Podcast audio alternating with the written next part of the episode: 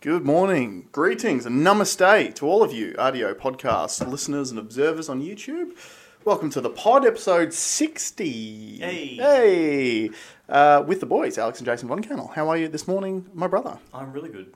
I'm really good. I've had a Mm-hmm. very busy week of just prepping the shed full of cars and Mm-hmm. not a lot on the inquiry front, but it's usually a case where you have a strong week, your stock level drops, you've got to replenish your stock, Mm-hmm. and then the inquiry starts to come. So, yeah, but it's been good.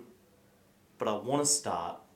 Oh, sorry. How's your week been? Oh, thank How's you. Your week thank been? you for asking, How Alex. has your week been? Uh, my week's been pretty good. Uh, I have uh, enjoyed my week of running, so I've got my third run for the week in this morning, and feel good. Like that's this morning, uh, I did five point six k's. There's hills, no stopping. Uh, I felt like garbage this morning before I went to, so I didn't get a very good sleep last night. Nate was uh, he's teething pretty hard at the moment, so didn't sleep very well. So I didn't sleep very well, but uh, yeah, got up, forced myself to do it, and I'm really glad I did. So I did. I had the same feeling during the week. Both like three. I, I went three times this week, but each time prior, I'm like, oh, I don't really need it. I've, I've been working on cars, and it's really hot, and but just go in there and do it. Yeah. And then they they even said to me yesterday afternoon, "Oh, you're going to do conditioning." And one of the other girls that was there, she was like, "Oh, are you going to do conditioning?" Yeah, and yeah. it was like giving us the easy out. And I'm like, "No, we're doing it. Like, Yeah. just got to do it." Because as we spoke about last week, that's that part of your personality which is trying to protect you from physical pain. Yeah. So all you need to do that that part's a good part, but just switch him out for put Yeah. someone else in the driver's seat, let them drive for the hour Yeah. or whatever the session is that you're doing. So now, good on you for going. It, But my highlight since we last spoke was I spoke about buying that GR Yaris. Yep. And I just want to say a credit to Toyota for creating that thing. It is a freaking animal. I am so impressed with that car. So I went to Lakeside Raceway on Saturday uh, with the boys, and we had some estimations of what we thought it was capable of just by reading the s- stats on you know how much power it made and Mm-hmm. and um, you know its weight. Um, but I, I did not think it was going to be this good. Yeah, right. it is exceptional. The fact that most of the cars out there, I would say ninety percent of the cars that are out there, have been built in a way Yeah. to suit that track. yeah, This car is factory fresh yeah, stop. s- completely stock. The only thing I did was lower the tire pressures. That's it. And I was passing race cars around the outside. Um, I was doing. It, it's my fastest lap time around Yeah, around Lakeside. it's And- also it's also by far the most expensive car you've driven around Lakeside. Yeah, so th- there is that argument to be, be had, right? So we did we, we have debriefed with the with the other guys. Mm-hmm. From a new car point of view, it's cheap. Mm. There is nothing that you're going to buy at that 60 60 odd thousand dollar mark new that's going to that's going to Mm. be compete close, yeah. with that. You have to spend 80, 90, 100 to, Mm-hmm. to, to really have a go, like a BMW M2 or a, you know, maybe maybe the Supra, which is almost the same car. Mm-hmm. Um, there's probably not a lot out there that's really going to give you that bang for your buck. Hmm. Now, from a race car point of view, a lot of these guys say, "Oh yeah, my car's ten thousand dollars." Yeah, they bought it for ten thousand Yeah, dollars five but years they ago, and weren't- they spent twenty thousand dollars a year on it subsequently Yeah. to get to where where it's at now. So and they also weren't ten grand when they were first released either. yeah, yeah, yeah. but one thing I learned so my first lap out, my first session, I turned it into race mode Hmm. and thought that's what you needed to go to go racing, Mm-hmm. race mode. But the stability control is still really intrusive. Hmm. And you could feel it. The, the, the problem with modern cars is this electronic throttle control can take over it. Whereas Hmm. Yeah, the, old, yeah. the old cars just had a cable. When you put your foot down the accelerator, it just pulls a cable Yeah, and they couldn't really overhaul that, override it. So I can feel it, and I'm like, no, I want power now. Give me the power now. yeah, yeah. And then I'll play with some of the buttons, and then the screen changes to race expert. mode. Right. The use of the word expert Toyota, I've got to give you credit. I felt like, like Vin Diesel when I hit the button. It made me feel so good inside because Yeah. most cars will have a cool race setting. Yeah. So in this car, we It'll be push called sports mode Yeah. or something. Yeah, yeah. so this car's got normal, sport, and race. And when you t- flick it to race, the, the dash goes red Mm-hmm. to save your race mode. Like, that's a cool thing. Yep. But then when you push the stability off button, it turns into expert race. And I Yeah. was like, yeah. Yeah. it felt so good. But that's when it gave you all the power all the time. You had Yeah. complete control it, uh, Yeah. over it. And man, it is so, so, so impressive. And just to put it into context, the friend that I went with, he's got a uh, S13 Silvia. Mm-hmm. He's upgraded the SR20 to a RB25 six cylinder. It's got 500 horsepower. Mhm. And he's in our group, he's got the best lap time. okay. But on that day, the Yaris was faster. Wow. And it's a 1.6 litre, Mhm. three cylinder turbocharged car. Yep. And to, to, to illustrate another sort of point, people don't realise how advanced these, well, Yeah. like how good these cars are getting. Because in the driver's briefing, this old bloke comes up to me and goes, Oh, hey, hey man, how you going? Yeah, what are you driving? And I said, I'm driving a GR Yaris. And obviously, he doesn't know what it is. Yeah. And he goes, Oh, how many doors has that got? I said, It's got two doors. Because they break you up by Yeah. Mm-hmm. the doors. So two doors go in a, se- a session, four doors go in a session, open wheels go in a session, supercars go in Okay. a session. And he goes, Oh, good, you won't hold me up. And I'm like, Oh, what are you driving? He's driving a HQ Holden, like a 70s model HQ Holden. Right. And this guy thinks, he genuinely thinks his car's the fastest car in the world. Yeah, yeah, yeah. So, uh, If you if you hadn't heard of the GR Yaris and someone said they were driving a Yaris, you'd be like, absolutely, Yeah. absolutely. So make like m- maybe that's the one problem that Toyota did is they should have called it something else. Yeah, it's it's really tough with that. Like I rem- uh, just a bit of an offshoot. I remember back back when when I first started selling cars back in 2011. That was when um, the first brand I sold was Kia, and that was when they were just going through their full Revamp. evolution as a brand. Schreier, what's his name? Yeah, Peter Schreier, Schreier came the, over the new from lead- Audi. Yep, so new lead designer came over from Audi and completely redesigned the all of the new cars. Yeah. And cracking job. one of the biggest criticisms that were given to him at the time was there was so much negative brand recognition attached to the model names, and he still used the old model names like the Kia Rio, the Kia Mm. Cerrado. Like, so they did say they're like, oh, they're, they're all brand new cars, so why wouldn't you change the names? And they made the decision that because at least those cars were, at least people knew what they were. You could then just work on it. They knew it was going to take time, but you already had a degree of brand recognition there Interesting. rather than if you if you come out with all of these new cars and you just call them new things, the perception from the customer is it's just the same company releasing different models. Well, that's Nissan's example. Nissan going from Pulsar, which is such a strong brand here in Australia, Yeah. to Tida, Yeah. T I I D A, Yeah. Tida, Yeah.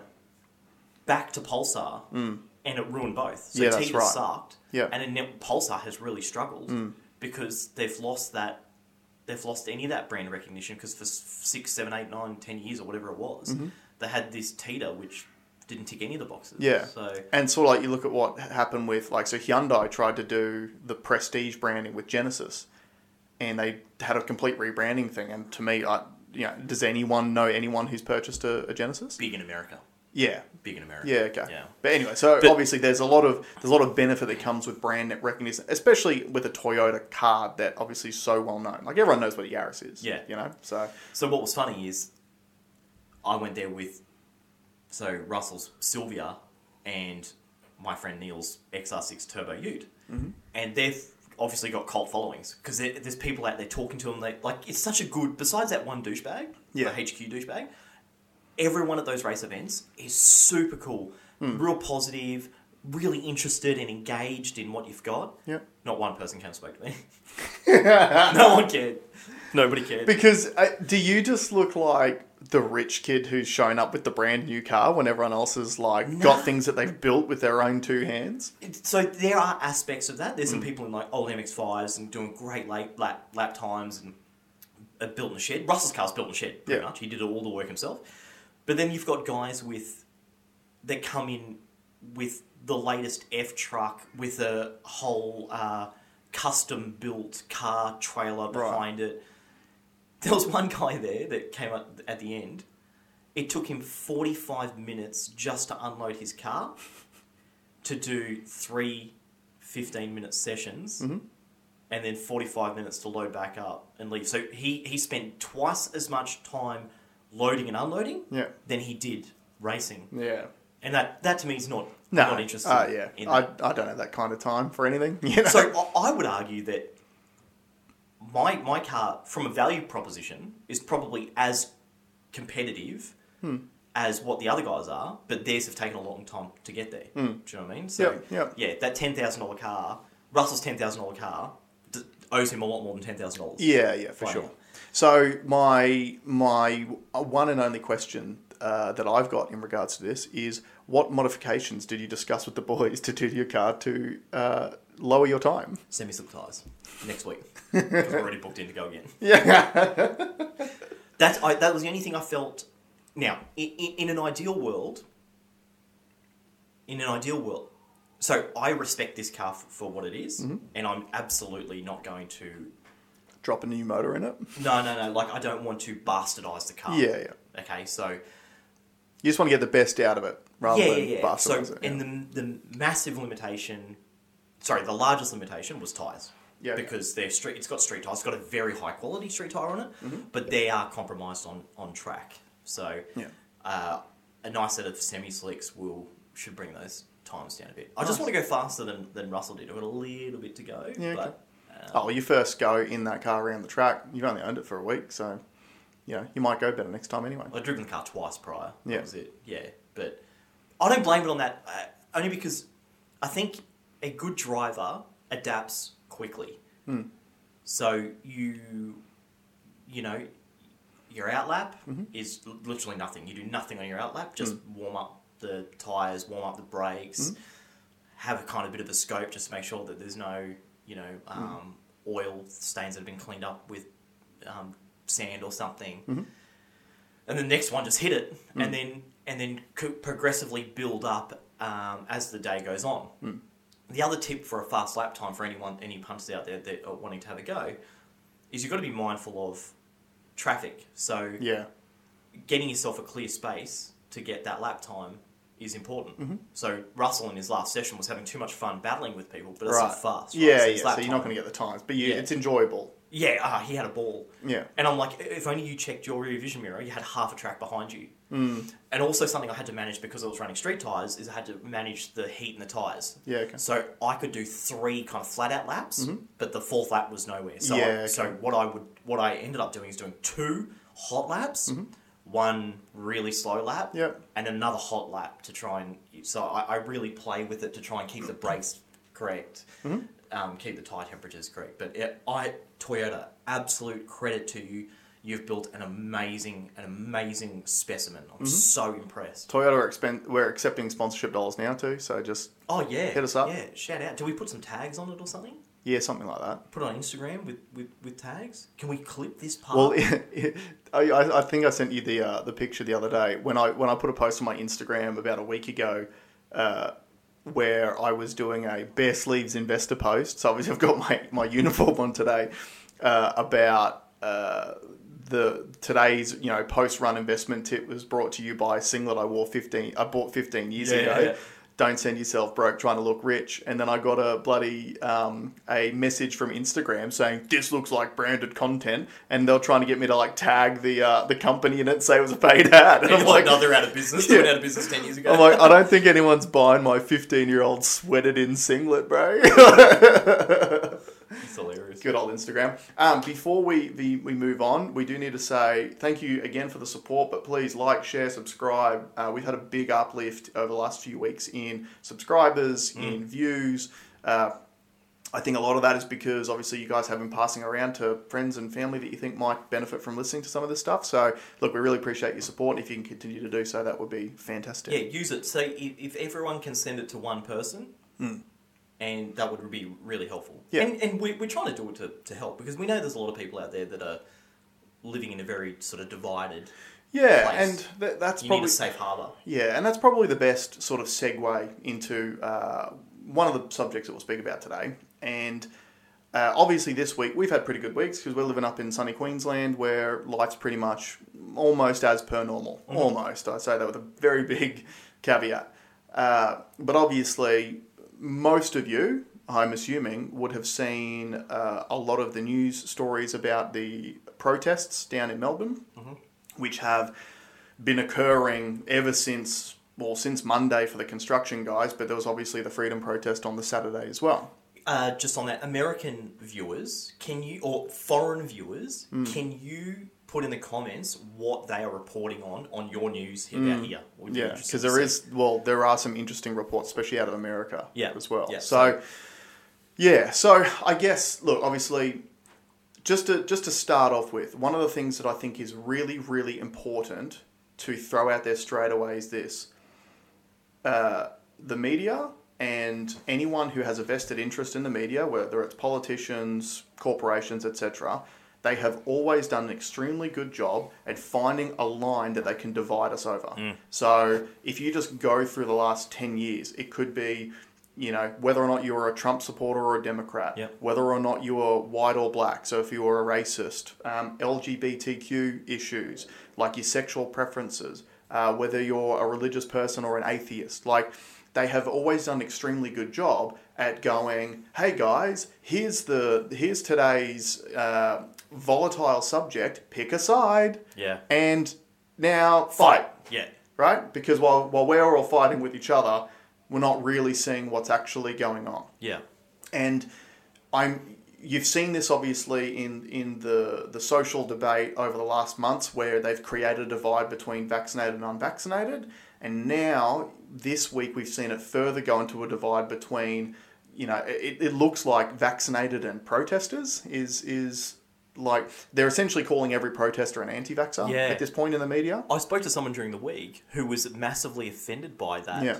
Because it's like I, he goes, I've got every single vaccination ever, but I'm I just don't want this one, and I'm now lumped as an anti-vaxxer. Yeah, and you know, obviously we've been uh, cautious and critical of the vaccine rollout, and uh, well, a lot of people who I'm assuming who, if they've actually listened to this or anything that maybe I'll post online, I, kn- I know a lot of people are like, oh, you know, tinfoil hat conspiracy theorist. You're an anti-vaxxer. Well, I'm not. Literally took my 18-month-old son to get his vaccines, like his 18-month shots, you know, a, a week and a half ago. Yeah. Like I've had every other shot known to man. Uh, I'm just cautious about this one when I look at it as- at a risk reward benefit. But that that aside, let's talk about the protest. So there's a few things I want to say on this. Number one, uh, if you are finding yourself triggered by the protesters themselves and you find yourself blaming them for further lockdowns or you know spreading covid because that's what the That only media came that's out what the today. politicians are Yeah. telling you to, to do I would ask yourself to try to take a step back from the hysteria for five minutes and maybe ask yourself the question why people feel so the such so strongly the need to actually get out there and do these protests. It, it's been every day in Melbourne and it's getting bigger, not smaller. It started with construction workers on Monday. I saw footage yesterday. It's thousands of people. They're not just construction workers. People are marching and they're not marching because they're anti-vax. They are marching because they want lockdowns to finish. They want vaccine mandates to go away. Yeah, And there are people in the march who are vaccinated, Yeah. who still believe in choice. yeah, And so, s- s you've, you've got to really try to make sure your the media that you're viewing, whether it's social media or uh, mainstream media, whatever it is, you've just got to try to make sure that you're not allowing what you're seeing to dehumanize these protesters in your eyes. Well, something I will sort of raise to that is is at the time, all protesters are vilified. All of them. If you think of every single historical event, Yeah. every single time, the protesters are the bad people, Hmm. are perceived to be the bad people. Yeah. But in retrospect, they are heroes. That's right. So, I mean, consider guys like Mahatma Gandhi. Mm. How was he covered in the press back when he founded the civil disobedience and, and passive resistance? Yeah. He was a pest. It- Yep. it- you know, they were they were painting him like he was he was the bad guy yeah. he was passively disobedient, uh, be- disobedient towards uh, essentially overreach from government. Yep. And now India is the nation that it is because of that act. Yeah. Uh, Martin Luther King. Yep. Do you think he was super popular in the media, the predominantly white run media, back when he was campaigning for the rights for black people? Yeah. guarantee you he wasn't. So So we look back at so just just really think about that. We look back at all those people that are as heroes, Mm-hmm. the people that stood and fought for Yeah. the rights of people. yeah, But at the time, we all felt like this. That's right. Because like that's that's what we do. it's like it's how the machine works. it's how the machine works. And when you consider the fact that so the developments that have happened this week, obviously the the mainstream media that gets shown to us, we all know it's controlled. We all know that. There there are financial interests involved, there are political interests involved. Like because you got to think you got a federal election coming up next year. Those federal uh, the in the federal election campaigns, they got advertising dollars, right? Yeah. if your channel doesn't support what they're trying to do, do you think you're going to get their advertising money? No. So there, there's a financial incentive to show what the government wants you to show. Saw my first United Australia Party ad Oh, on yeah? Channel Seven. Okay. Which just goes to show how desperate the mainstream media is to Yeah. get money. Yeah. Well, that's that's one thing. Yeah. Um, so there's that.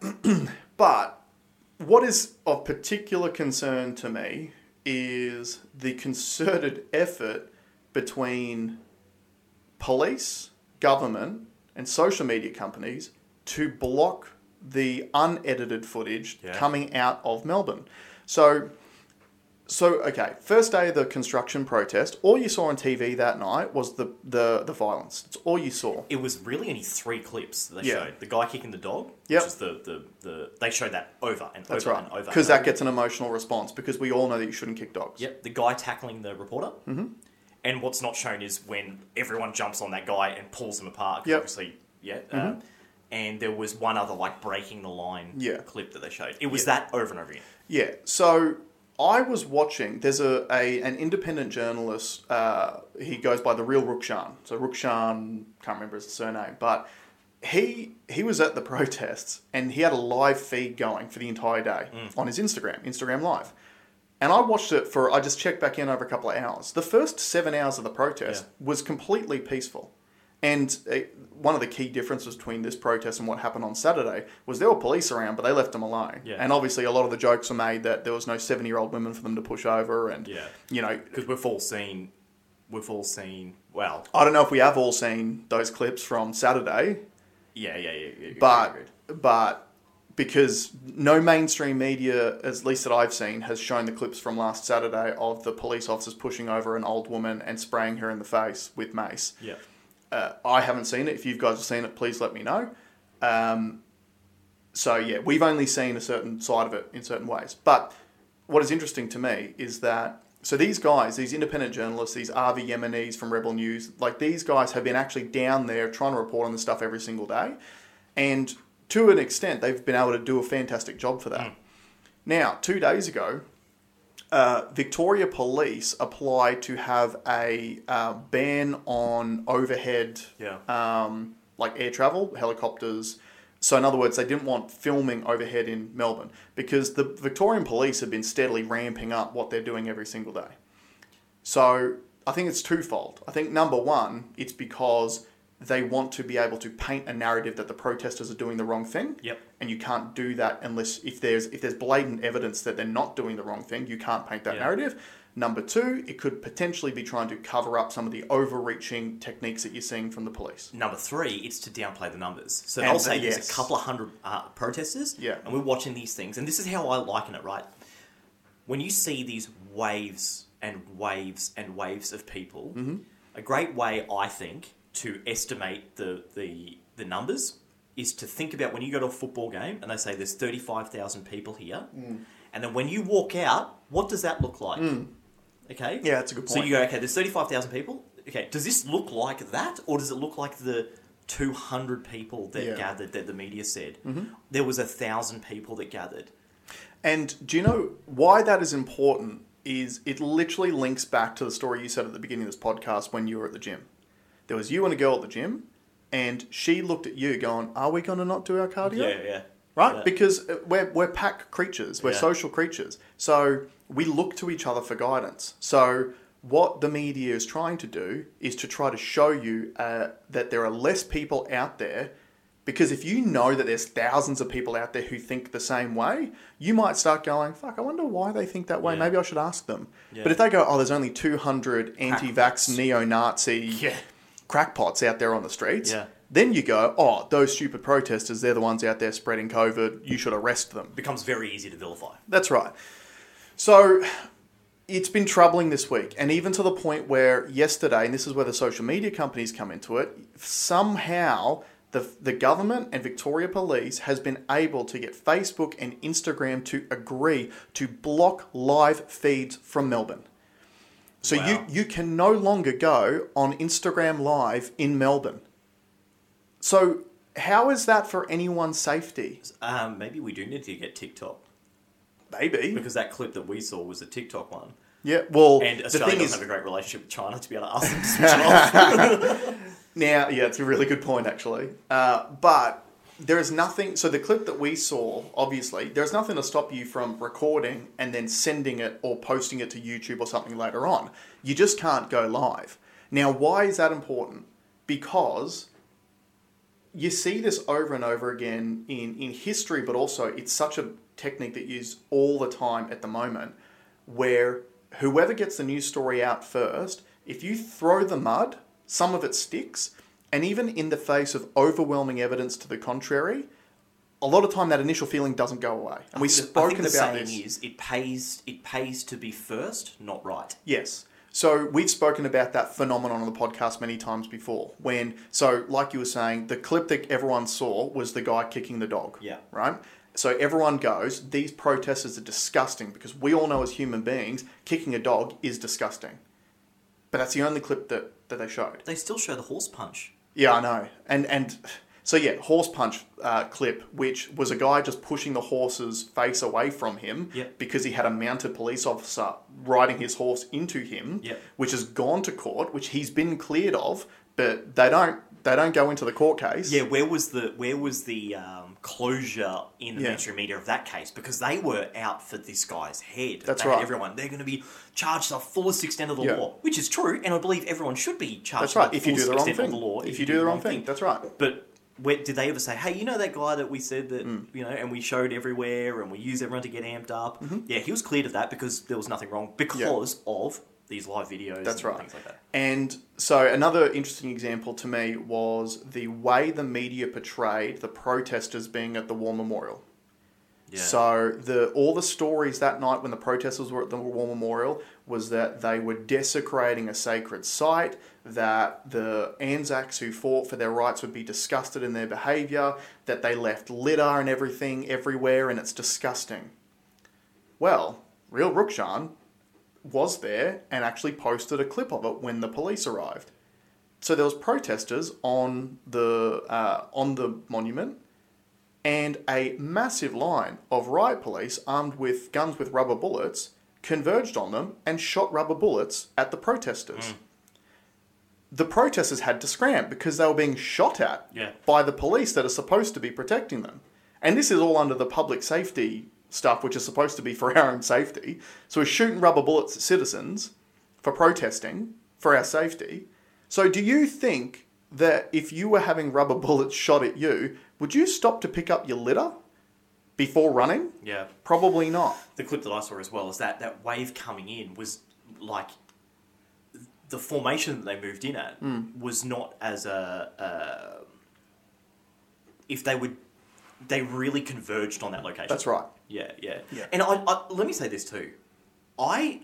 I actually I have zero blame associated with any of the police that are involved. There Nope. have been there have been some, let me finish. There Yep. have been some things that have been done incorrectly. There've been some abuses, you know, spraying that lady on the on the ground. Mm. Yep.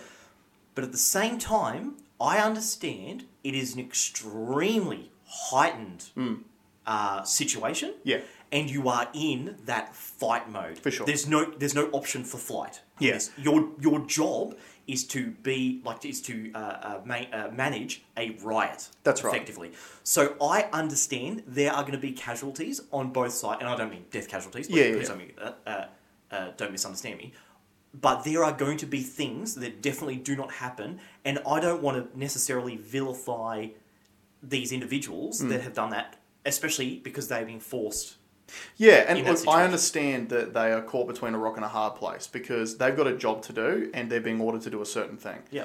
I also understand there are the the majority of people are inherently good. There are bad eggs on both sides For sure. who are making this problem far worse than it needs to be. Yeah, but also it, it's just being used as a tool from both sides For sure. to, to blow it up. Yeah. Whereas But the key is balance. Yeah. And this is why we're, we're saying what we're saying is there is no balanced reporting in the mainstream media of what is going on. All that is being reported is that these protesters are neo-Nazis, anti-vaxxers. They are, and when they use that language, it is to dehumanize these people Yeah. in your eyes. They want you to look at these people like they're animals so that when the riot police treat them like animals, you go, "Yep, that's justified. They're keeping us safe." I was It's not- triggered when a lot of the the pundits that they spoke to were calling these these pe- the tradies dumb. Mm-hmm. They're too stupid to understand how like what they're doing and rah rah. rah. And Yeah. I, I was like, whoa, whoa! Did you build the studio that you're? Yeah, that's um, right. You know that, that you're in. An absolute disrespect for humanity. Uh, it was disgusting. Mm. Yeah, and What- Like, what would a two-week media shutdown look like? be great. yeah, but You you know? know? do you think they would change their tune if they would if they would taken off the job and said no more, like you're done?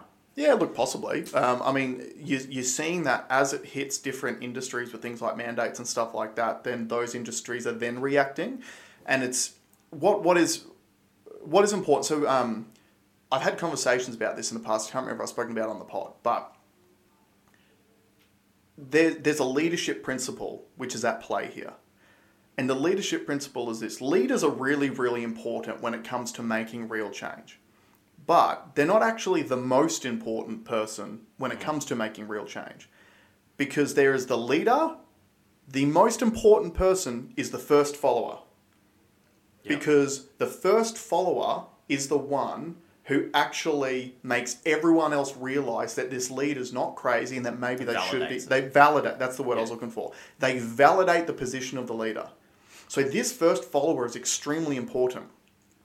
What the media is doing is trying to prevent people from becoming the first follower Yeah, because they they use all the oldest tricks in the book, um, ex, uh, if, inflammatory names, Mm-hmm. so trigger names, conspiracy theorist, tinfoil hat, anti-vaxxer, all inflammatory names, neo-Nazi, neo-Nazis. yeah, That's the fir- right-wing extremist. Yep. The second thing they use is ridicule.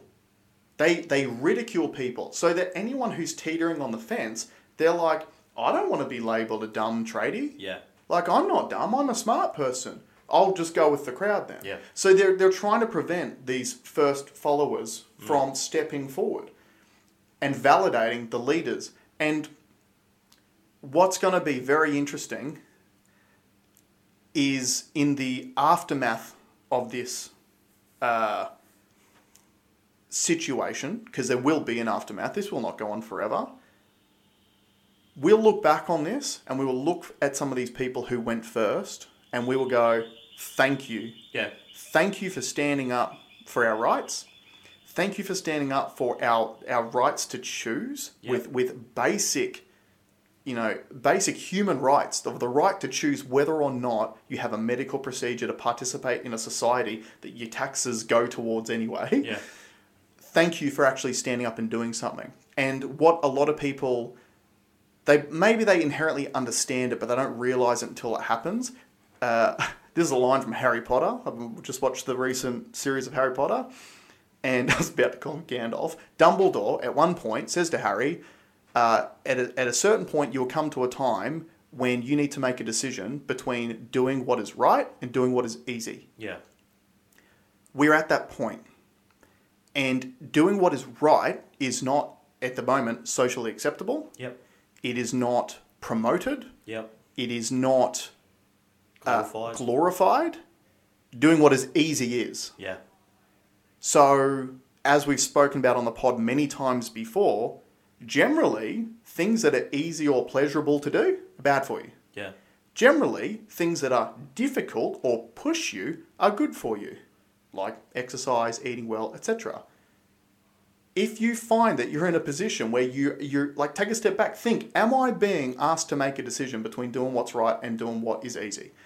And if you're taking the easy way out, look, fair enough. But maybe just instead of adding fuel to the fire by, you know, adding to the, the social negative talk of these people, just maybe take a step out of the debate. Show some empathy. Show some empathy. Because you've got Ask yourself if you would have been at the apartheid uh, rallies, if Yeah. you, had, you know, given the hindsight. That's right. And you've got to ask yourself this how is it, like, why is it that there are people showing up? This is the fifth day in a row now Yeah. of people showing up when they know that police are going to shoot rubber bullets at them and arrest them. Yeah, Why do they feel so strongly about it? yeah, Because it's not just because they're crazy, it's not because they want mayhem, it's because they're people who have had enough and are standing up for their rights. Yeah. And It, uh, I, I saw a clip of one of the one of the tradies apologising. Yeah. that they that they, didn't stand up earlier when everyone else was being affected. Yeah, Yeah. yeah, and it was, and this is something you had mentioned is like very early on in this. A lot of these people won't care until it affects them. Yeah. but then it's too late. Mm-hmm. So the the idea and the reason why we talk about it here, and we are relatively unaffected. But we've got friends that are directly Mm. That's right. uh, affected. and I just care about I care about the country, and I've got one child and I've got another child on the way, and I so in my opinion I've got skin in the game. This is not just about this situation. This is about the future of our country, the future of the, the world that we leave to our children. It is it is really interesting to me the amount of people who go hard out on the pro we need to stop climate change bus because we need to leave the world as a better place, who are then also like fuck the protesters, they're anti-vaxxers. Um, It- it, want to cover their faces up and their kids' faces up so they can't sit like through. yeah, masks it is. and It is whatever. so confusing to me to see that people are being hoodwinked to being like, i- i- if you're if you're concerned about climate change, fair enough. Like you're worried about leaving a better planet for for the Mm. people that come after you. That is a good thing. But climate change is one issue. Uh, we're, we're literally in a point where. So I, I've seen news stories from America. There are calls to put sanctions on Australia. Yeah. At the moment. Yeah, I read the artic- uh, an article yesterday about Yeah, there, there are actual calls by senators in America to put sanctions on Australia because of the inhumane treatment and unconstitutional treatment of our of the people. Yeah, and that's why we want some internationals. If you've heard any of this kind Yeah. of stuff, or you're being exposed to any of this kind of stuff, like what is the what is the the word on the on the street Yeah, Mm. overseas about about us? And I know people, a lot of people, are like oh, we don't care. You know, we don't care what other people think, Mm. but. We're stuck in it, and sometimes you need to actually view it from outside to see how ridiculous or insane something. yeah, that's right. Really and I mean, is. it's, it's like Stockholm syndrome, isn't it? Like, Yeah. you look at you look at Victoria, and just as a like Victoria this week got the record of being the most locked down state on the planet. Yeah, the most lockdown state on the planet. How are the cases going? Up. Mm. So it's not worked. yeah, yeah, yeah. But in, yeah. but in so when we look at political leaders, what does a leader do? A leader gives us the direction that we're going. But we would hope that a leader, because we're, they're the ones we've entrusted with bringing us forward, would realize when a plan's not working and potentially deviate Change from that course. plan. Yeah, Now, this is a perfect segue into the next part of this discussion because there are some leaders in the world who have deviated Yes. from the plan. and this is why I said a namaste to our Indian brothers and sisters who they are the real leaders, as far as I can see, and maybe in- sorry. As far as the data can see, as far as the data can see. Uh, and and it's not even like it's it's not even like a, it's kind of by chance. So sorry, let me explain what I'm yeah, talking yeah, about yeah, here. yeah. In so if you guys remember back towards the beginning of the year, April May. All we saw on TV was how uh, destroyed India was getting by Delta. And- Bodies burning in the streets. bodies burning in was the what streets. media We've was mentioned saying. it many times on this podcast. And before I continue with this, you will also notice you no longer hear about India on the news. you haven't heard about India on the a thing. news in literally months. And this is the reason why. In May, India made a decision because they were trying to, they were trying to do the vaccine rollout. But what So remember, they asked they asked to have effectively the recipe to produce their own versions of it. Yeah. and they were told, no, No, you that's can't right. have it." Because and a- again, we've mentioned it a few times, but for new for new viewers, what you need to understand is the m- majority of the vaccines in wide circulation have come from American companies. When they were formed, the American government has the power to veto patent protections on those products when there is an emergency. Pretty sure it's an emergency. and therefore give the recipe out to manufacturers all over the world who could be producing these vaccines. The entire world could be vaccinated six months ago if they had done that. Yeah, so if you if you are pro pro pro this vax, Yeah. if you're pro this vax, you should be disgusted. That's right. That like if, if this vaccine, if you truly believe that this vaccine is the thing that's going to get Mm-hmm. the world out of this, you should be disgusting and lobbying against Mm. the powers that stopped the recipe from giving out to the world. That's right. So they they and Bill Gates is involved in that too, by the way. Yeah, because he created the Kovacs scheme, which is also not working. Because Yeah. the whole point of the Kovacs scheme was supposed to be rich nations got access to the vaccine first because they paid for everything. Then, once they were fully vaccinated, they would then pay for more doses, which they'll then donate to poorer and middle income countries. Now, as you'll see in the news and our media, the rich countries are talking about booster shots, which means they're then hogging the Yeah. vaccines, which could be given out to other poorer countries. So the Kovacs scheme has not worked. That was the sales pitch to to keep the patent protections and uh, look at the profit margins of all the vaccine companies Yeah. going through the roof. Now, India. So back in May, they made a choice because the thing is, you got to remember, there's what a billion people that live in India. Uh, relatively poor country compared to us and Mm-hmm. the US, etc.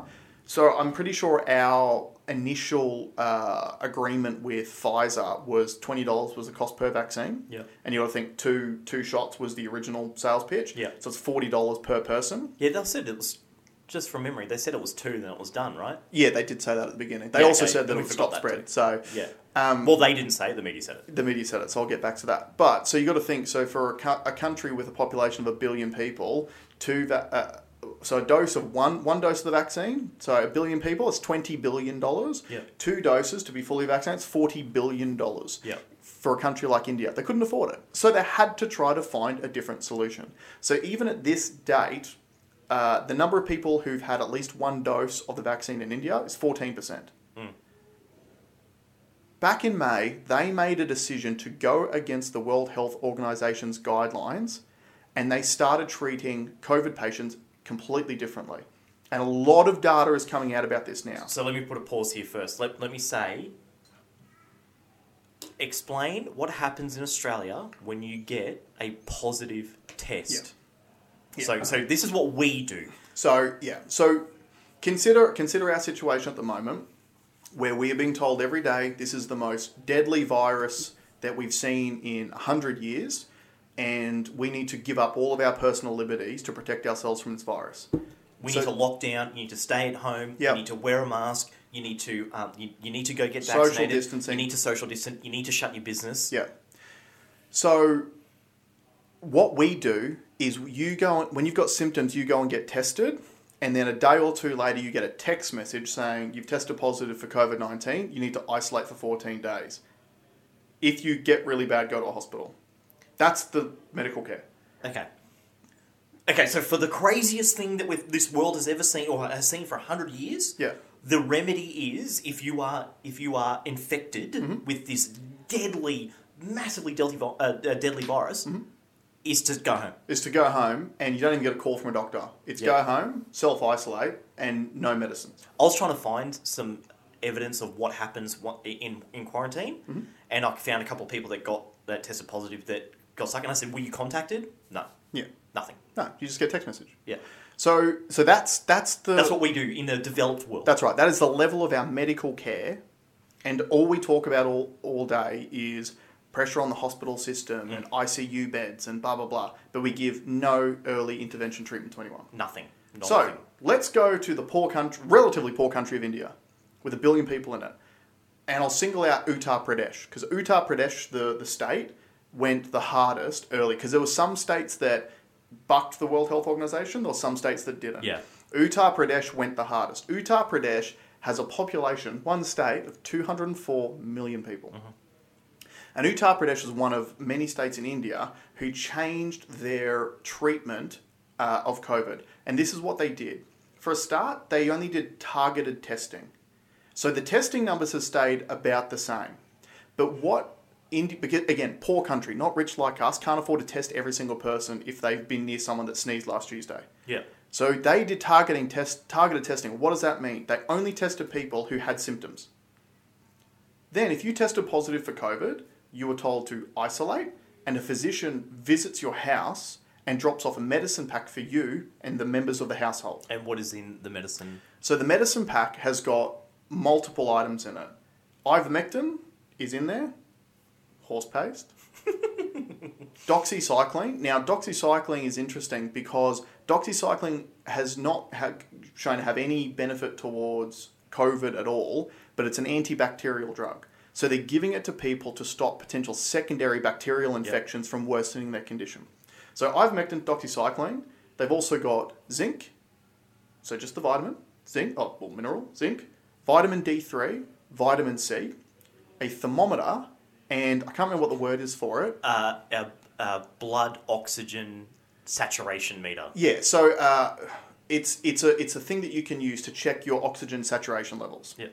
So you're you're given all that stuff. So you have to take it. It's prescribed to you, and the rest of your household has to take it. The cost of that pack is Two dollars sixty five Yeah. per person. All right, and we're talking about vaccines, two doses, twenty dollars per dose, of forty dollars. Our, our tests are hundred dollars. Yeah. Yep.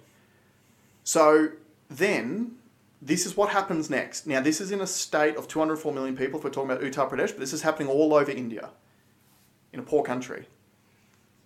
The We keep saying physician, it's poor. It's not that poor. relatively compared to us, Yes. I'm going to. per capita. Sorry, yeah, per capita. A physician calls you twice a day Mm. to check your temperature, to check your oxygen saturation levels, and to make sure that you are taking your uh, your medication correctly Yeah. twice a day. They call you twice a day. Now this happened back To be in fair, they do have the call centers. great call. Did you write that one before you came on? No. so, so yeah. If you go back to May, and the best thing to do, just jump on Google and just Google COVID nineteen cases and deaths. They've got graphs. You can look up every country on the planet, and this Yep. is from Google. This is in the ecosystem that we've warned you to get out of. Yeah, yeah, yeah. yeah. So, So, you- we already think these these guys are one sided, but even their one sidedness can't. It deny. paints a very clear picture. now, this is what I want you to understand 204 million people in one state. I've said it before, in Australia, it's the most populated states that have been hit the hardest. So it's New South Wales, it's Victoria. India's got 204 million people in one state. Their seven day death average, as of today, zero deaths from COVID 19. Zero deaths. New South Wales is doing what, five de- deaths with COVID a day, Yeah. roughly? Yeah. zero deaths in a state of 200. 204 million people. Now, one thing I'll say of the caveats again, not doctors, not telling you ivermectin works, blah, blah, blah. We don't even tell patients to take vitamins. Yeah. There is all the evidence in the world about how zinc, vitamin D3, and vitamin C supports immunity. At the very least, the text message could say, go and buy some of that shit and take it. My nurse friend in America, who's got who's had COVID for the second time. Yeah. All he does is take vitamin C. Yeah, there you go. And he's a nurse. and Yeah. and so you guys know what's happening in America. Uh, all you need to do if you test positive and you work in a hospital is isolate for ten days, and then you can go back to work. Yeah. If you're vaccinated, they don't even test They you. don't test you, so that and that's where all the spread's coming from. yeah. Yeah. So, yeah, yeah. What what? So so okay. So the big the big thing that I got out of it, which which I'm massively triggered by, is that we consider ourselves to be a first world country, the smartest cats on the planet, taking advice from the even bigger dogs, America, the UK, right? And we, we're saying it's science backed. What we're doing is science backed. Trust the science. We keep hearing this Yeah. every single day. Trust the science. Yet for the deadliest disease that has ravaged our world for a hundred years, our strat, go home, right, for two weeks. That's our strategy and get the jab. and get vaccinated. Get vaccinated. India, we will vaccinate you if you want it. Mm-hmm. But how about we treat people with Yeah. the deadliest virus that's ever ravaged the earth for, That's for right. 100 years? we'll treat you early with these. Sorry, how expensive are these things? Uh, Two dollars sixty five per. we pay person. $100 for tests. So, Yeah. so how many how many of these uh, medical kits could we get for, for the value of one test that's not needed to be done here? heaps. Okay, so so if if that's if that is not troubling to you, Hmm. uh, are we going to talk about Dr. John Campbell Uh, we, we can get to that, but um, in regards to Yeah, yeah. this, There's a uh, few more things I want to say before we move on. So, the at the very at the very least, one thing that I think we can all agree on is the fact that in a very smart, rich society like our own, the fact that we offer zero medical care to people before they hit a hospital is It's a self fulfilling prophecy. yeah. Uh, in in every other medical condition, like why do we do breast screening? Why do we do screening for cervical cancer? Why do we tell guys to go and get their prostates checked? It's because if you get to it early, you get better outcomes. Now, in the deadliest virus in history, we don't even tell people to take vitamins. So there's a problem there. So, secondly, I'm going to bring up, I brought up the TGA's restrictions on doctors prescribing ivermectin, which came out on the 10th. But I didn't actually go through. This is, this is a lesson for all of you. I saw the, the top sec, the top paragraph of the release. I didn't actually go through the reasons why they've actually restricted doctors from being able to prescribe ivermectin. So we spoke about this a couple of episodes ago, where it's it appears from a time frame, uh, from a time timing point of view, Mm-hmm. that the TGA restricted the use of ivermectin for COVID nineteen in Australia because of Joe Rogan's podcast. That's right. So his Joe, post. So his post came out and said ivermectin was one of a cocktail of drugs Mm. that he took early, as soon as he was diagnosed with COVID, and then he was over COVID in five days. Yep. And then we went down the horse paste extravaganza on on the uh, mainstream media. So a- again, if you still if you still trust everything that the mainstream media says to you, and you listen to a report that said that uh, ivermectin is animal drugs, You you have fallen for the dumbest joke. Yeah, like, yeah. like you've fallen for the dumbest thing ever. But this is even dumber. Yeah. So this is the TGA. This is the Therapeutic Goods Administration, and I'm going to read this directly from their uh, report or their press release, and I'll put the link to it in the show notes on Sure. YouTube, so you can go and read it yourself. But these are their reasons why. They've got three reasons they've listed of why they have restricted doctors from prescribing ivermectin in Australia. Firstly, there are a number of significant public health risks associated with taking ivermectin in an attempt to prevent COVID 19 infection rather than getting vaccinated. Individuals who believe that they are protected from infection by taking ivermectin may choose not to get tested or to seek medical care if they experience symptoms. Doing so has the potential to spread the risk of COVID 19 infection throughout the community. So, let's unpack that statement. That i- is the c- like so freaking crazy. No, it gets better. yeah, I know. But, but even at that, that is mental. Let's break it down. Let's yeah. break it So down. let's let's unpack that statement. There's a few th- there's a few key things in there. Number one, the the reason the first reason. So we talk about this in sales all the time. First thing out of people's mouths, usually what's most important to them. Yep. The first reason they state people shouldn't take ivermectin to prevent COVID is because then they won't get vaccinated. Yeah. So they they've not talked about the efficacy of the drug, the safety of the drug. They've literally just said we don't want you to take this because then you won't take this. Because notice the theme. Our whole theme is not about safety. It's about the vaccine. It's about getting rollout. vaccinated. Anything that gets in the way of rolling out Mm-hmm. the vaccine, uh, the vaccination of Australia is capped. And That's here is right. an example. So then they go on to say that one of the reasons it's problematic is that if people are taking it and feel like they are protected from COVID 19, if they develop symptoms, they won't go and get It tested. says they may not go get tested. yeah, so they may not get tested and they may not seek medical care. Seems like a wild assumption. It is a very wild assumption, and you could possibly extend that assumption to anyone who's taken the vaccine Who would assume who that would you- assume that they are protected from the virus. well, is the vaccine for the virus? Oh, yeah. Funny that why Yeah. why people would think that. Yeah, I would say I would argue that more people would think that they were uh, Protected because protected, from they were the virus vaccinated, because yeah. of the vaccination. Yeah, rather For the than, virus. rather than the horse paste. Yeah, So that's that's reason number one because you because you potentially won't get vaccinated and you potentially because you're an idiot for taking it you potentially won't seek medical care or get Yeah. tested if even if you develop symptoms Yeah. you'll just die at home. Secondly, this is great. Now remembering this is this is the restrictions on doctors prescribing ivermectin. You need to yeah, not that's a key us. point. Yeah, yeah, doctors. Secondly, the doses of ivermectin that are being advocated for use in unreliable social media posts and other sources for COVID 19 are significantly higher than those approved and found safe for scabies or parasite treatment. These higher doses can be associated with serious adverse effects, including severe nausea, vomiting, dizziness, neurological effects such as dizziness, seizures, and coma. Which I can I just say most of those are le- are, are, are, are better than the, the vaccine Yeah. adverse reactions. Well, they haven't which e- is stated on the packet. Well, death isn't even listed there.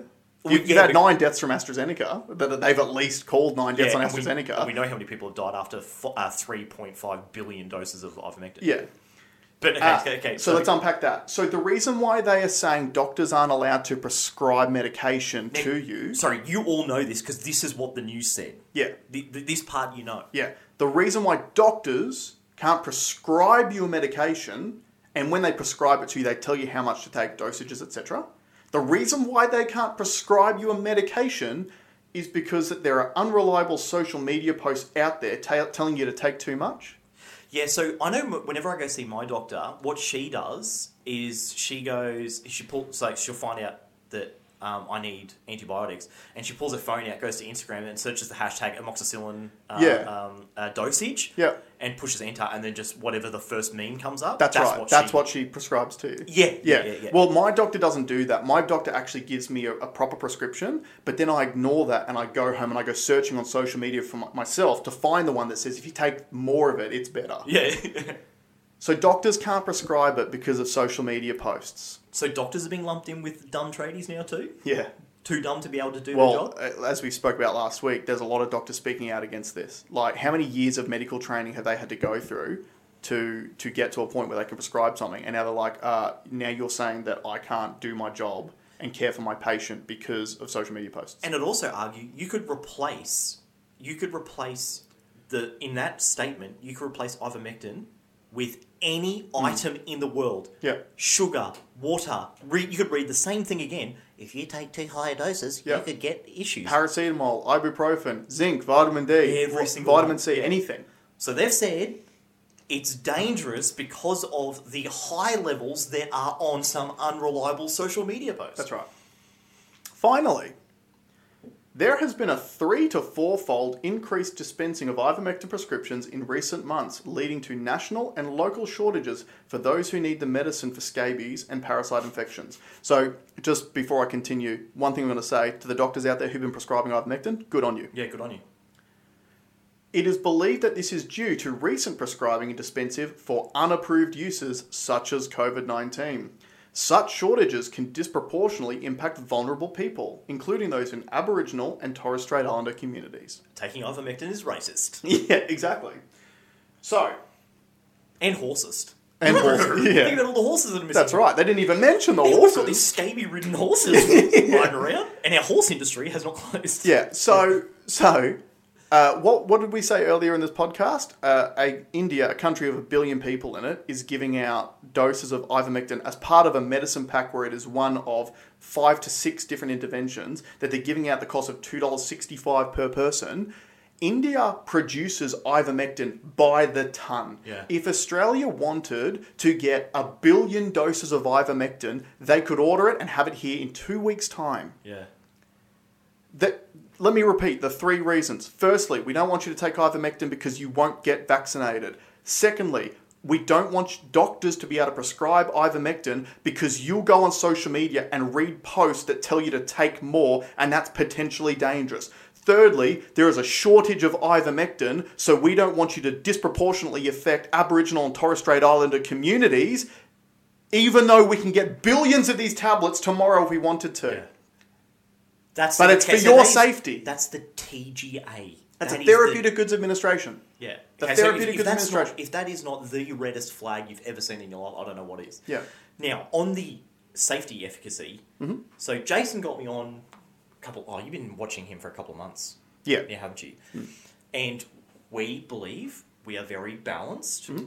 We don't just completely red pill and go down that rabbit hole and just find data that supports us. That's right. That's why we've always reverted back to the actual studies, not people's perception of studies. Yep. That's why, and we've also exposed ourselves to the other side. So Jason found a guy absolutely pro 100% Yeah. vaccinate. Dr. John Campbell, he's a doctor from the UK. He's got a YouTube channel. He's he got a great does channel. he does talks every single day.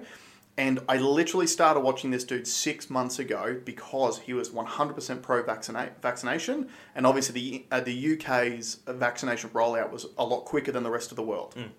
So I watch his channel every single day because I wanted him to convince me based on the data that they're seeing out of the UK that it was the right thing to do. Yeah. I'm literally exposing myself to that to try to see all the benefits of it.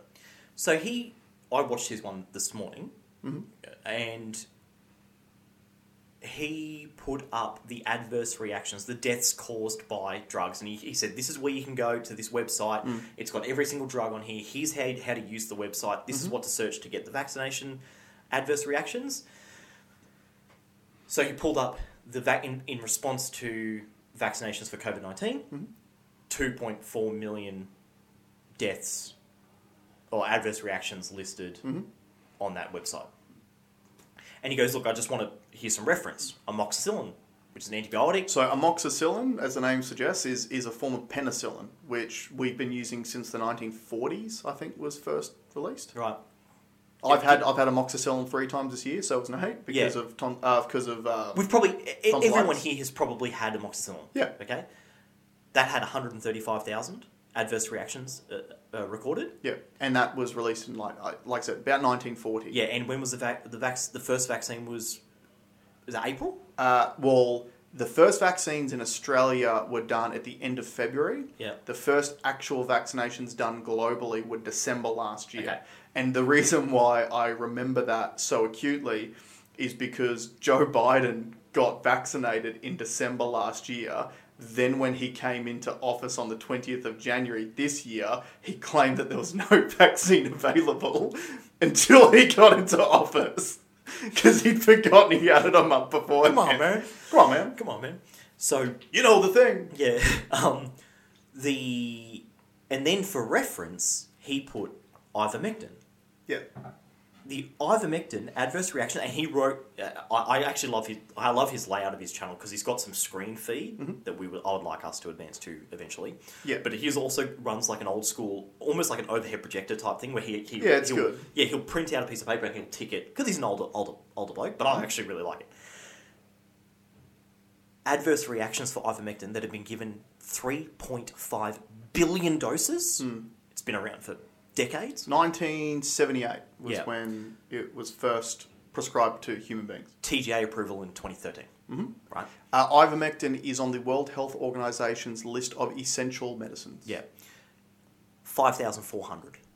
Yeah. So let me, I'll say that again. Ivermectin, 5,400 adverse reactions in 3.5 million, do- uh, billion, Mm-hmm. Billion, doses. billion doses. Amoxicillin, 135,000 adverse reactions in, in decades of, of, um, Yep, of use. of use. Not even 12 months of use of, Of COVID of vaccines. COVID vaccines. Yep. 2.2 million, Yeah. sorry, 2.4 million adver- adverse reac- Yeah. reactions. And and those are the ones that are reported Yeah. as well. Yeah. Because there has been some more media that has come out this week, which has exposed some issues in the American hospital system of the lack of reporting of adverse events. Yep. And we know of anecdotally of some people that have not put down an adverse reaction and, 100%. and had an adverse event. Yeah, hundred percent. So, and you guys would know it too. You guys would know someone who has had the jab and has had an adverse event. And if you ask them, did you call a doctor and report it afterwards? Oh no, no, no, I wouldn't do that. Yeah. So you know full well that the the amount of adverse events being reported are not are not accurate. Now, here's something else I want to say about ivermectin. Because Uh, I've been, I've been, I did some digging. Obviously, when all when all the stuff from the TGA came out, I did some digging around. So, ivermectin has not just been shown to work by India. Uh, there's the um, frontline COVID critical care alliance out of America that's been using it. Dr. Pierre Corey and his team have been advocating for it for months. Uh, I think it was six or eight months ago, he literally testified in front of Congress talking about how they should be using it, and that testimony was banned from YouTube because you weren't allowed to talk about ivermectin. So This he's, information. so he's testifying under oath in Congress about this drug. He is a frontline health physician who has used it successfully, and that video of his testimony was pulled off for mi- medical misinformation. because it will stop the rollout. That's right.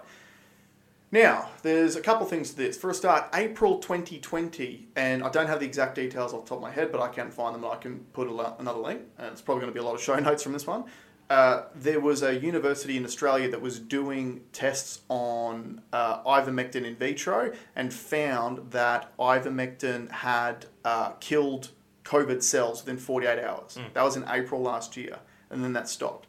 I also came across this report. So, this is the Australian Commission on Safety and Quality in Healthcare document. and it's titled Potential Medicines to Treat COVID 19. And the date is the 5th of June 2020. And on the front page, the table of contents, it's got a whole list of potential treatments for COVID 19.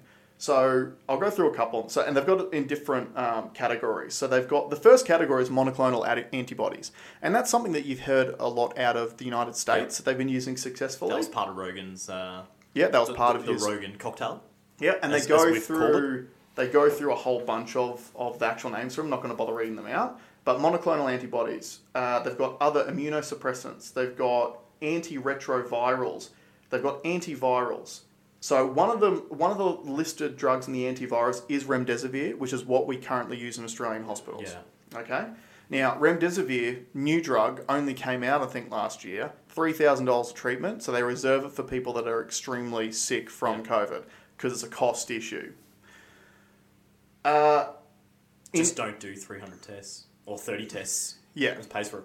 in anti-malarials, they've got hydroxychloroquine, which, if you guys will remember, that was one of the drugs that Trump took in his Yeah. cocktail. Seventy-four-year-old Donald Trump eats burgers every day, who kicked COVID in like three days or whatever Can I it was. tell you why that's been bounced? Because I, I, I watched the whole thing on this. Okay. So hydroxychloroquine does one really awesome thing in Mm-hmm. terms of how uh, COVID enters the system, Okay. but Once it's in, it no no. But there's a, a secondary way that it can enter that it does nothing for. Mm-hmm. Okay. Hmm. Yeah. So it, it, it's really good blocking it in one way, but it leaves the side gate open. Yeah, fair enough. Uh, and which is why most of like what India's done and what Pierre Corey has long advocated for. It, there's no one side, like one single thing that kills this. It's- Multi pronged it's- approach. That's which right. Is what we've been saying. and if you go down to the antimicrobial section, they've listed ivermectin. Horse paste. Yeah, yeah. That's ridiculous. This isn't for horses. I did check. So if you go down to page 24, which is the ivermectin page, and I'll post a link so you guys can actually read it. Um, oh yeah, so here you go. Here's got here's the information. So it's got all of the um, the brands that originally created the got the indications, and then it says here. A collaborative study published on the 3rd of April 2020 has shown that the antiparasitic drug ivermectin stopped the SARS CoV 2 virus growing in cell culture within 48 hours. The study is led by the Monash Biomedicine Discovery Institute with the Peter Doherty Institute of Infection and Immunity, which is the Doherty Institute. Is that where the Doherty modelling comes from? a joint venture of the University of Melbourne and Royal Melbourne Hospital. While ivermectin is widely used with a well documented safety profile, The safest, one of the safest. drugs. investigators caution that they need to establish if the dosage that can be safely uh, be, key- be used in, safely in humans will be effective to treat those with COVID 19. Uh, it does go on to be quite long there. And they do literally say just because it worked in vitro Sure. doesn't necessarily mean it works in human beings. Yep.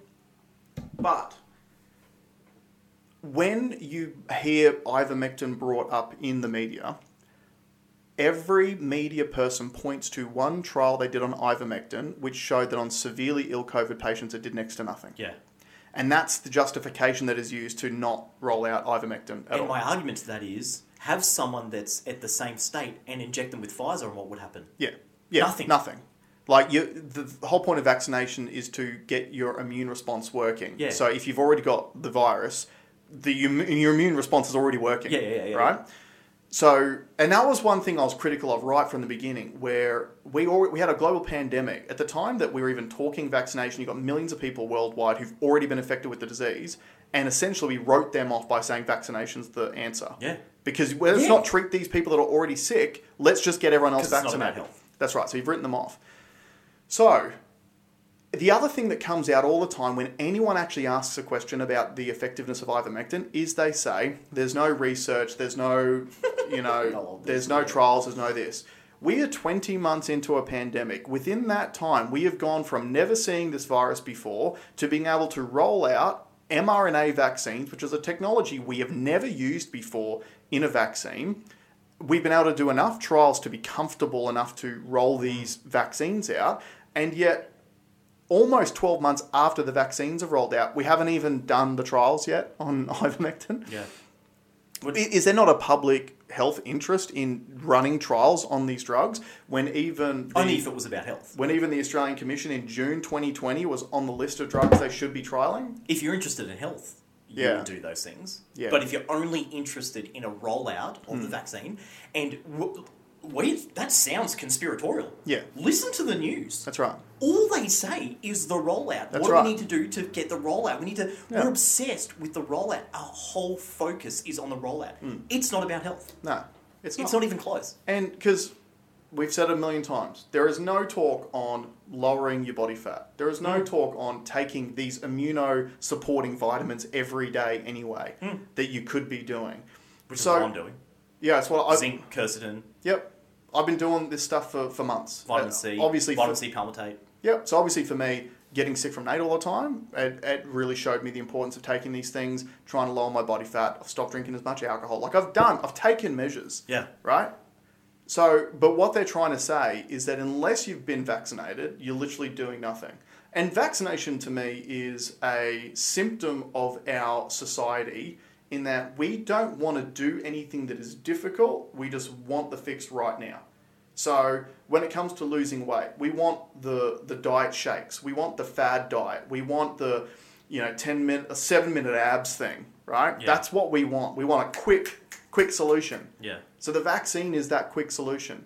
So you're being bombarded every single day. You might be an obese person, and the TV is telling you every single day, and the politicians on that TV is saying, if you go and get vaccinated, not only are you protected, but you're protecting your community. And then the people who are not getting vaccinated are saying you are endangering your community. And the original thing was you're endangering the community because you're out spreading the virus. And then we went, well, the data shows that people who are vaccinated are still spreading the virus. And they went, yeah, you know what? You're endangering the community because you'll take up a hospital bed from someone else who needs it. I- Okay. Well, why have you not tried to stop any other person who would end up in hospital ending up in hospital for their conditions, like obesity, heart disease, lung cancer from smoking, liver disease from alcohol? What like what about all of those people? Why we had no conversation nationally about healthy living from our government? It's just been get jabbed. I heard that during the week. I heard someone talking about, oh, my friend works in a um, ICU ward, and you know they've only got thirty beds, and like they're not full now, but you know they're just really worried that that it, that that it will be. Mm. And I'm like, yeah, but I know, like I, I I've got friends that are in the pu- uh, private sector, Yeah. who are ready at the like they've spent That's right. all the money on rigging up so that we've got that buffer when Yeah. s- when stuff happens. And I like it how that that ICU bed number people don't like they think they're fixed. Yeah, they're Like, not. That's, th- Like- they're designed to to to uh, shrink or increase. That's right. Eh, Many As- of you, many of you who are watching this have had jobs before, and maybe you've had like when you were a kid, maybe you've had a casual job, and what you probably found is when there is work to be done, you get asked to come to work. When there is no more work to be done, you get sent home because then the business will save the money. Hospitals are no different. Hospitals are a very lucrative business. Now, just because you think that public hospitals are free because Medicare pays for it, Medicare pays for it. They're still a lucrative business and they still need to be run like a business. So, the thing about hospital beds and ICU beds and all that shit, it is misleading the way they represent it because they say the ICU's at 95% capacity. every single hospital on the planet will run themselves at 95% capacity. Because do you know why? That means you've got 5% there if you've got emergency people coming in. And guess what? If that 5% starts taken up, what do they do? Put more staff on and open up the other available hospital beds. Yeah.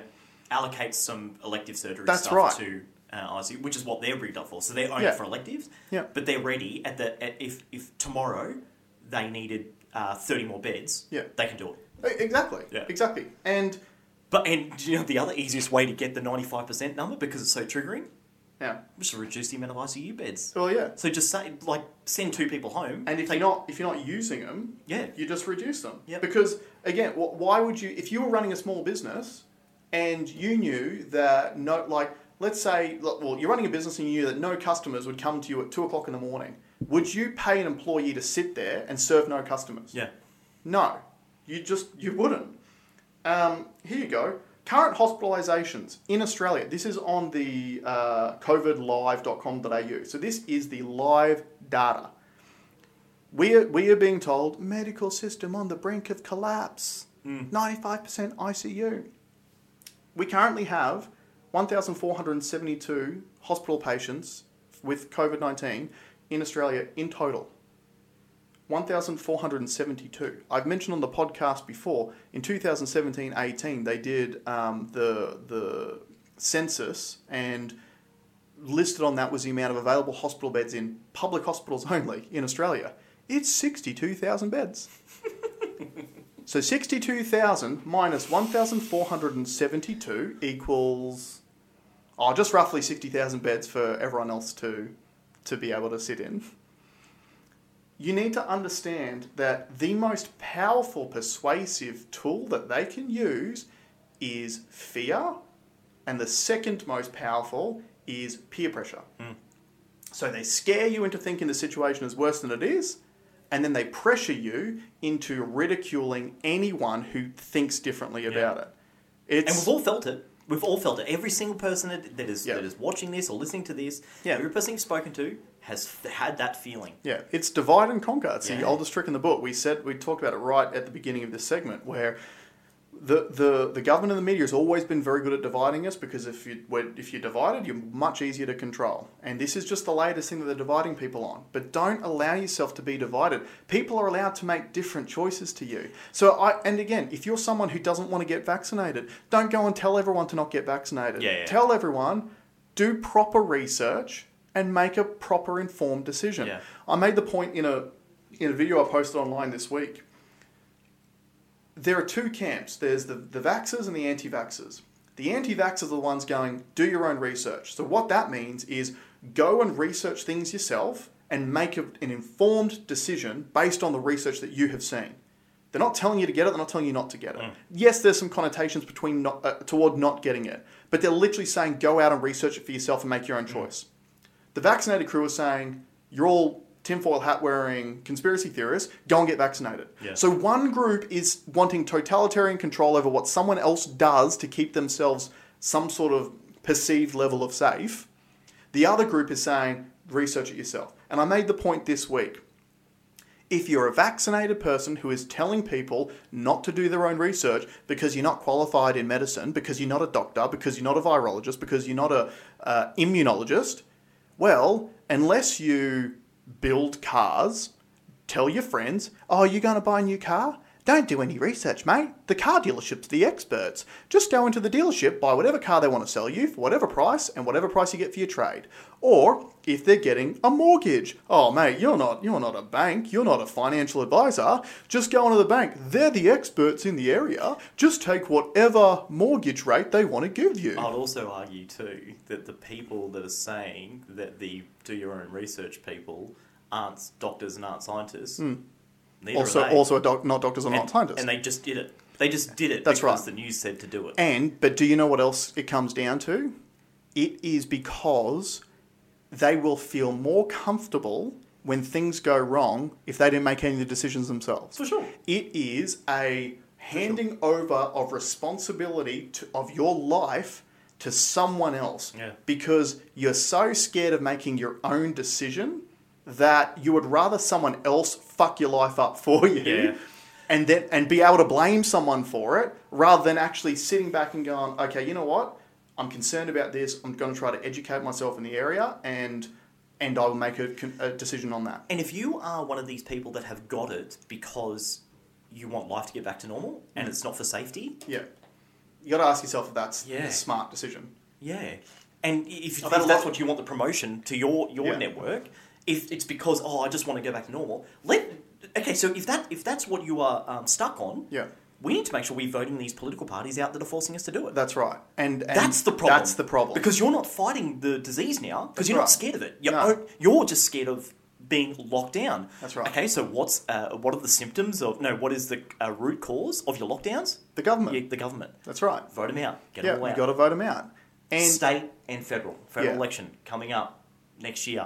Yep. I, I made the joke during the week. I was like, you wait, for, like, I reckon January, February next year, everything's going to be open. Hmm. I reckon it'll be no masks, no vaccine mandates, Hmm. no passports, no condoms for sex, nothing. it'll be free reign. yeah. Weed will come in. It'll be like, it'll be, that's when your uh, f- like legalized cannabis thing. It'll be January, February next year. Yeah. It'll be like, hey guys, free reign. Yeah, yeah. We need to get voted back in. Do not fall for it. Yeah, don't Get fall them out. for it. Don't Get fall for it. them out. like the the disdain that these politicians are speaking about their own people and their own voters is disgusting to me. Uh, a, a great. Um, uh, I, I've s- talked to a guy who's been very, very happy with how everything's rolled out Mm. in Australia, but even he said to me, he found it alarming that Daniel Andrews would close down uh, uh, construction the day after a protest. Mm. Yeah. he's like, couldn't he? And this is his words, who believes everything that government was doing. He's like, wouldn't you wait a couple of days? Mm. Yeah. call it a super spreader event, Yep. then lock it down and, and then have us all on side. Yep. But for him to just go, oh, you're going to protest, are you? Yeah. Well, how does two weeks no work sound? Yeah, and that i I think I made the point last week. I feel like a lot of these political powers that be and bureaucrats, it's gone on for so long now. The veil's come off. They're not even trying to sell it anymore. No. it's just. I mean, look at they're look not at what scared of happened. us. In, look at what happened on the Queensland border. There was pressure, so they in- put in place a border bubble. Then they've managed to find a, a COVID case in Gunnellabar, which is from on the set of a reality TV show Yeah. which is allowed to be be filming. Yeah, yeah, yeah. And are they then part they- of the mainstream? Oh, I would assume so. Yeah, Yeah, Channel 10, I think. I don't think that this this reality TV show is being filmed to then be posted on RV Yemeni's YouTube page. Or doc- yeah, Doctor. yeah. Um, and they found one case, and then they're like, no more bubble. And even even the border bubble wasn't the border bubble that it was before. You could still only get over the border if you were an essential worker. There was literally no difference. It was just a political play to go, oh yeah, I've reinstated the border bubble, and then we're like, oh yeah, maybe we could like not get these mandatory vaccinations, and maybe people could actually go across the state lines. And they're like, oh, what's that? One case, no more bubble. Yeah, if you think it's still about safety, you haven't been listening. And uh, again, if you think it's about safety and you want it to be about safety, that is cool. So ask yourself why, in the face of overwhelming evidence to the efficacy of early treatment for COVID 19 with ivermectin, doxycycline, zinc, vitamin D, vitamin C, if you hit it early, why are we not even prescribing that to our COVID patients? We send them a text message and send them home. Yeah, the most deadly virus to ever plague our planet. That's right. Just All- go home and sleep it off, mate. Yeah, all it takes, you just got to ask yourself, you ask a question. If you still believe this shit, and again, we're not saying COVID's not real. It's real. It's real. It is real. It's nowhere near as deadly as, the, as what we're, we're being Yeah. led to believe. It is not something that is worth handing over every single right that you've got as a member of a democratic free country. Yeah. It is not worth that. So if you still believe that it is, you gotta ask more questions. Yeah. You are not a crazy person for asking questions, Yeah. regardless of the fact that TV is trying to say that you are, Yeah. and regardless of the fact that your hoodwinked friends are trying to say that you are. Yeah. There has never been a time in history when the control and suppression of information in related to government has ended well. Yep. Never once. Yeah, we've never looked back and gone, hey, remember that time where, as a society, we we stopped, uh, we curbed information, free flow of information, Yeah. and we got excellent outcomes. Yeah, from that. fuck, I was It glad that happened. Really, really, Ev- we good. all thrived. Yeah, we yeah, all thrived. The, the people did so well. Out Yeah, of that. that's yeah. never happened yet. That's what we're doing. It right. has never happened in history. And if you still support it, why? Check yourself. Check yourself. Ask yourself the question why do I support this? Do I really think these things? Or potentially, have I been taught over 20 months to think these The things? drip feeding, which I think you said at the um, Oh, was it November last year I was talking about drip feeding? Yeah, well, here. And I can give you some uh, evidence of the drip feeding. Uh, a friend of mine that's talking very, very pro uh, uh, e- everything that's going on um, is quite mentally prepared for the booster shots because he assumed that from the get go it was going to be booster shot. Yeah. Even though I remember having a conversation six months ago going, like, no, it's the two and then it's done and we can all move Yep. on and we're all back. And once we get to the 80% threshold, Yep. life's, life's good again. 80s turned to 90 in Queensland. Well, yeah. as Think, a- think about the drip feeding. Right at the beginning, for a start, there was there was no number that was even even Yep. spoken about. But if you watch the states, they were trying to talk about what the um, herd immunity number might be. Yep. And over in the states, it was originally sixty five percent was roughly what they were talking about. And then as people started getting vaccinated, it got pushed up, and it got pushed up, and it got pushed up. And then now they're, they're even saying, well, obviously no herd immunity, you've got to get booster shots. Then you look at Australia. Our vaccine rollout started at the end of February this year. It's only six months ago or seven months ago. No, no, it's six months. Six months ago it started, and we have gone from if we get to seventy percent, you guys will get all of your freedoms back. To now, you've got states that like New South Wales that have just ticked over seventy percent with single dose, and they're like, oh yeah, look, it's looking more like it's going to be eighty percent. You've now got the Queensland Premier who came out and said we're only opening up at ninety percent Yeah. like y- if you if you haven't been listening when we warned you almost 12 months ago now about them drip feeding and all this shit Yep. like I, I hate people s- using the terminology but wake up Yeah. ask a question just ask a question And if you think that there's anyone that needs to see this, send them our way. Yeah. Ask them to subscribe, yep like, put something in the comments. Mm-hmm. We're loving all the uh, uh, uh, we're loving the banter. We're getting we're yep. getting people we're contacting getting us a outside. lot of well, we're getting comments but obviously it's a polarizing subject so we're getting a lot of messages Yep. from people who are you know maybe just realizing for the first time that this might not be what they thought Yep. and it is it is so difficult. There's a, there's a saying I can't remember who who the quote is from, but the quote goes along the lines of, "It is easier to fool someone than it is to convince them that they have been fooled." Oh wow. Yeah, I yeah. can't remember where the quote comes like it. from, but it is true because generally it is so confronting to people to have their thoughts and their ideas questioned and to actually question them themselves. Yeah. And I experienced that because if you actually rewind um, some of the pods going back over months, in my opinion, no one should have taken the vaccine at the Yep. beginning. No one should have. Now I've seen some more data and I've gone, okay, well, maybe there's a benefit for older people and immunocompromised people to take this Mm. because obviously their potential downside from the vaccine or their potential downside from COVID, the, it's tilted in that direction. Yep. So vaccine's probably the lesser of two evils, right? So I've, I've changed my thoughts on it based on new data. You can change your thoughts on this stuff too but also be careful where you're getting your data from. Like one, I've had a lot of conversations this week, and then you realise that no one is unintelligent, no one is dumb, but we are all basing our logic and our decision making off completely different data sets.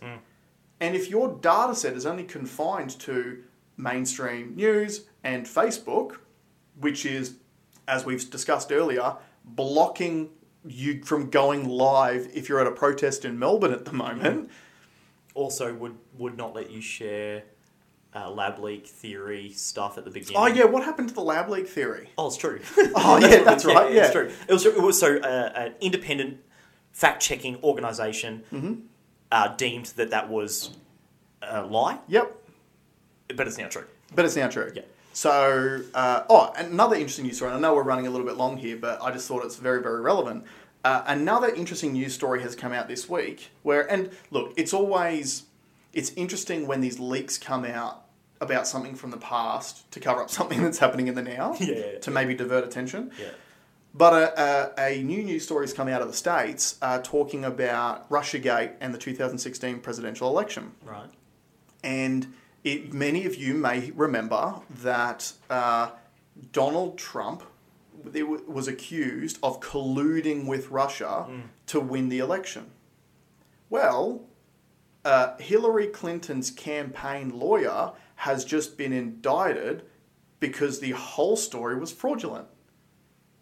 The whole story was fraud. Right. They've just been indicted. Now, this is obviously going to take a long period of time to sort through. And you go- won't hear about it. and you won't hear about it. Yeah. But this is an example in recent history. This is just it was 2015 and 2016, like in the lead up to the election, that this stuff all came out. Our media even played it over here, Yeah, absolutely. right? We were told Donald Trump has ties with Russia, and there were misinformation, um, uh, like bots from Russia that were spreading misinformation to try to help Donald Trump win the election that was one of the examples of when the media grabs a story, runs with it, and throws that mud, and some of it sticks. And to this day, a certain percentage of the population of the world still think Donald Trump's tied to Russia. Well, Hillary Clinton's campaign lawyer has just been indicted for fraud because the entire thing was a falsehood. The entire story was a falsehood. But a lot of us believed it at the time. I say us, I didn't. But a lot of people believed it at the time. And that has still potentially swayed the last election, Yep. right? And now that Donald Trump is safely out of office and banned from social media. Which again, don't don't forget the fact that Donald Trump's banned from social media, but the Taliban has a, a Twitter account, Yeah. right? Uh, but now that he's safely out of office and, and can't speak about it, now it's allowed to come out that oh yeah, actually that was a lie back in the day. Mm. So consider how the course of history in America has changed because of Hillary Clinton's convenient campaign times. team team and the media has spread a narrative to get a result. Yeah. Now, fast forward to 2021 or 2020 even, and consider the narrative that we are receiving from our media and from our governments. In five, six years' time, we might hear about what actually happens from Yeah. this. Don't Be on the right side of history. Be on the right side of history. And all it takes, just ask questions. yeah. That's all. Anyway, guys, thank you very much for joining us. Like, share, subscribe, and we'll see you next- on the next RDO. So yeah.